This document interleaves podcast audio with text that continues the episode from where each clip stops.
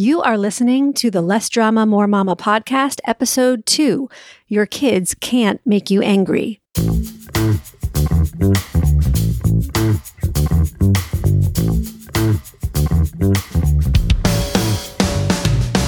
This is Less Drama, More Mama, the podcast for moms who want to feel calm, in control, and confident about how to handle anything life throws their way you're ready to go from feeling frazzled and disrespected to feeling calm and connected, this is the podcast for you.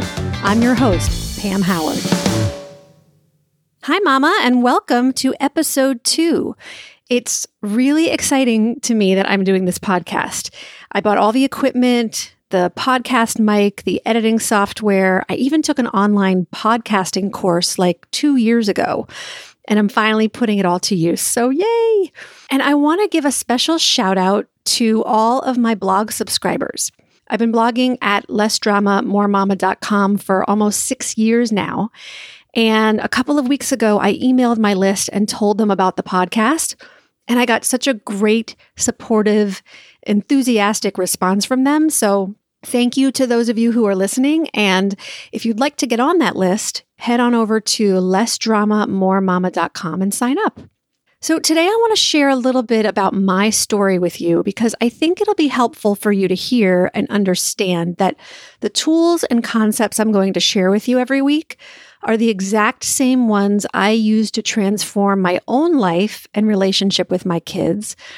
And they're the ones I still use every day to coach myself and my clients and even my students starting as young as kindergarten. So I always wanted to be a mom.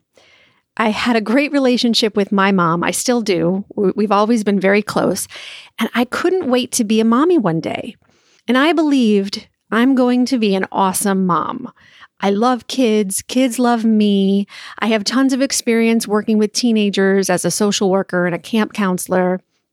And I remember when I was like 28 years old. This was before I was married, and I was working at an adolescent day treatment program outside of Boston.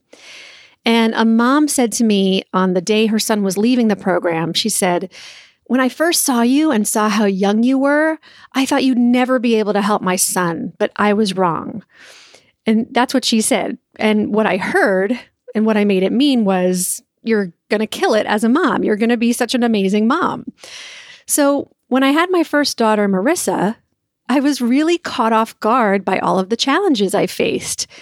The reality was, I had never held a newborn or changed a diaper in my life. So I really had no idea what to do with a baby. And I wanted so badly to do it right. You know, not that anyone wants to do it wrong, but I was so judgmental of other parents, including my own. And I love my parents to pieces. We have great relationships, but I didn't want to repeat what I considered to be their mistakes.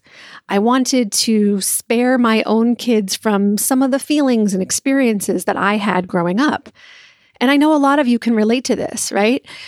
Before I had kids, I was like, I'm never going to yell at my kids. Look at all those awful parents yelling at their sweet, innocent children in the grocery store, right? I'll never do that. So, when Marissa was a sweet and innocent toddler, like all toddlers, she started to exert her independence.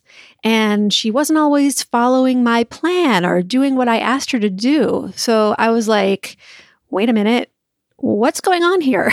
what's happening? I found myself feeling increasingly frustrated, overwhelmed, and irritable.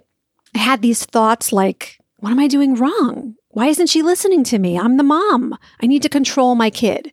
I started yelling a lot because it seemed to be the only thing that quote unquote worked, right? It got me the short term results I wanted and it helped me feel powerful and in control. But I hated myself. I knew intellectually that I wasn't being the kind of mom I wanted to be. I knew that Marissa didn't deserve to be yelled at, but at the same time, I didn't know how to stop. I went to therapy. I read a ton of parenting and self help books. And eventually, I started to figure out how to help myself. The knowledge and experience I gained, combined with my background as a social worker and the tools I learned as a life coach, have made me a completely different person today, nearly 13 years later. And I can't say I never yell. Of course I do. I'm human. But it is pretty rare. And when I do lose my cool, my kids and I both recover from it pretty quickly. And it's my purpose and my passion to help other moms learn how to feel their best and do their best. So, the title of today's podcast is Your Kids Can't Make You Angry. And I know you're probably shaking your head right now and thinking, what is this woman even talking about? I can think of at least 10 things my kids did in the last hour that made me angry. so stay with me for a minute. When I ask parents why they get angry at their kids, they say things like, they just don't listen to me. They push my buttons or they do things that annoy me. While these may seem like good explanations, they aren't the real reasons at all. These excuses have nothing to do with the parent and everything to do with the child. So, in order to stop feeling angry, the premise here is that the child must first stop doing whatever he is or isn't doing. That assumption puts parents in a very powerless position with no control over their own situation. The truth is that you are responsible for how you feel in every moment. When you blame your child for how you feel, you give that child power over your emotional life. Think about it. Do you really want to give your power away to a child? No, you don't. Believe me, it's a horrible idea. Kids don't cause your feelings. Your thoughts cause your feelings. And when Marissa was a toddler, I did not know this. I thought her behavior caused me to feel frustrated, angry, and upset. I took her behavior so personally. Like the time I was belting out songs from Barney's greatest hits in the car and she asked me to stop singing, I was seriously offended. Or all the times I prepared meals for her that she refused to eat, I thought, why doesn't she appreciate the time, effort, and money that went into this meal? Or when she said she wanted to spend time with her father instead of with me. On each of these occasions, it only took a split second for my mind to come up with these outrageous assumptions and projections into the future. I thought, she hates my singing. She hates my cooking. She hates me, right? If I don't nip this behavior in the bud, she's going to grow up to be defiant and rebellious, selfish and rude. We're not going to have a close relationship as mother and daughter. All of those thoughts, though they were unconscious at the time, were running through my head. Now, obviously, I was too caught up in my own emotions to realize the absurdity of expecting a one year old to appreciate my cooking or consider my feelings. I didn't realize at the time that each one of those experiences triggered the underlying thought, I'm not good enough. When I stopped to separate out the facts from my thoughts about what I was making her behavior mean, I could look at each situation more objectively. Maybe she wanted me to stop singing so she could hear Barney better. Maybe she just wasn't hungry for dinner. And who could blame her for wanting to spend time with her dad? It wasn't about me. It was never about me. We're all so used to seeing things from our own perspective that we believe our vantage point is the only valid one. But when your child doesn't do something you've asked her to do, she's not trying to make you go crazy. She's got her own agenda, her own priorities when she behaves quote unquote inappropriately, she's not trying to embarrass or anger you. And even if she were to try, you're the one who chooses how you want to feel. She can't make you feel or do anything. This concept truly changed my life. I realized that no one else was responsible for my feelings because I created them myself. This was such freedom. When I realized that I didn't have to control her and I just had to worry about myself, it was life changing. So let me give you another example to demonstrate this further. Let's say you ask your son to turn off the TV and he doesn't respond. You interpret his behavior to mean something personal, so you think, he's so rude and disrespectful to me. Now, that thought is completely optional. What if you chose to think, for example, of course, he doesn't want to turn off the TV. This show is very exciting. Or, he's so engrossed in this show, he probably didn't hear me. Or, hmm, I wonder if he fell asleep.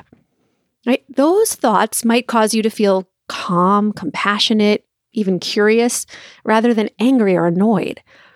When you take responsibility for every single thing you feel, you take back all of your personal power. When you believe that your child is responsible for your feelings, you'll try to control your child so you can always feel good. The only person you can control is you. You can't control your kids no matter how hard you try because they're separate people with minds of their own. In fact, the more you try to control them, the more they'll resist your efforts. Nobody, not you, not your kids, no one likes to be controlled. Being an emotional adult means taking ownership of your happiness as well as your unhappiness without trying to control anyone else.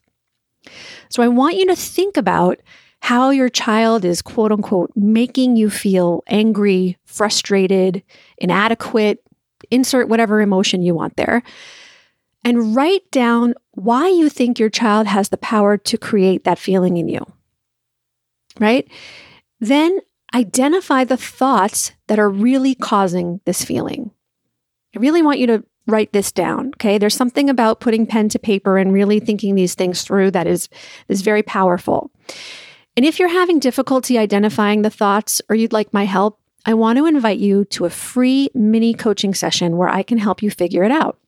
A mini session is just a conversation over the phone where I help you with a challenge you're having and I offer you a practical, actionable solution. It's totally free.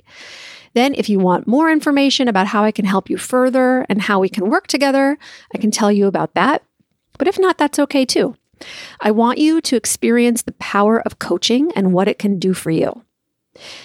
I only offer three of these mini sessions a week. So if you want one of the three spots, go to lessdramamoremama.com forward slash mini, M I N I, to sign up. I hope this was helpful and that you start to take back your power as a mom. Remember, your kids can't make you angry. You are 100% in charge of how you feel. And that's really the best news I can give you. Talk to you soon, Mama. Bye bye. Thank you for listening to the Less Drama, More Mama podcast. If you liked this episode, please take a moment to write a quick review on iTunes and make sure you subscribe too so you never miss a show. Got a question, comment, or idea for an upcoming episode? Email me at pam at lessdramamoremama.com.